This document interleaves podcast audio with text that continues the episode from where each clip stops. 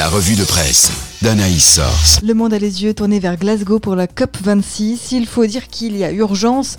Après la crise sanitaire, les émissions mondiales de C O deux rebondissent, analyse la Croix, qui rappelle que sous l'effet de la pandémie de covid dix-neuf, les émissions mondiales de C O deux avaient diminué de un virgule neuf milliard de tonnes.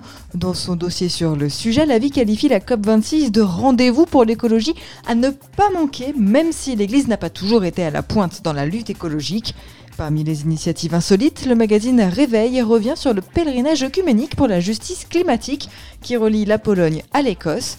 Alors que le climat serait l'enjeu qui peut faire basculer la géopolitique mondiale pour Info Chrétienne, une mobilisation en faveur du climat semble inévitable à Christianisme aujourd'hui, qui se demande si la crise actuelle est liée à l'absence de connaissance de Dieu.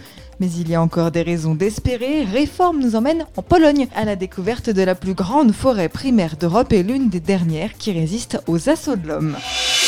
Allez, direction Calais à présent pour aller à la rencontre des migrants. La Croix a rencontré trois personnes en grève de la faim pour réclamer l'arrêt des opérations de démantèlement des camps de fortune. Une demande refusée par les pouvoirs publics. Alors que Réforme se demande où en est l'accueil des réfugiés en France par les couloirs humanitaires, il a interrogé les premiers concernés. Malgré des conditions de vie de plus en plus dures, les migrants affluent, estime Camille Verdi sur son blog, relayé par Regards Protestants.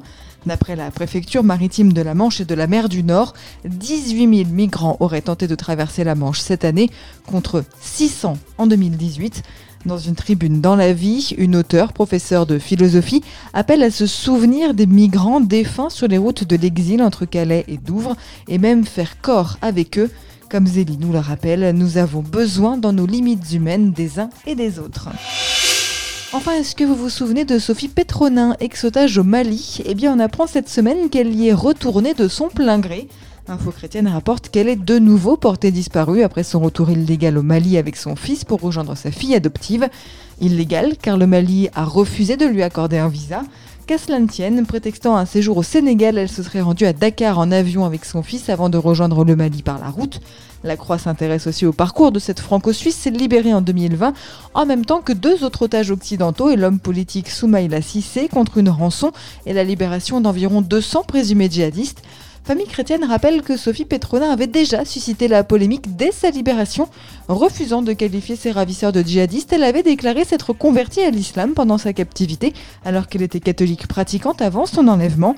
Un prêtre enlevé au Mali par les mêmes ravisseurs que ceux de Sophie Pétronin raconte aussi à Famille chrétienne comment ses ravisseurs ont tenté jusqu'au bout de le convertir, mais sans succès.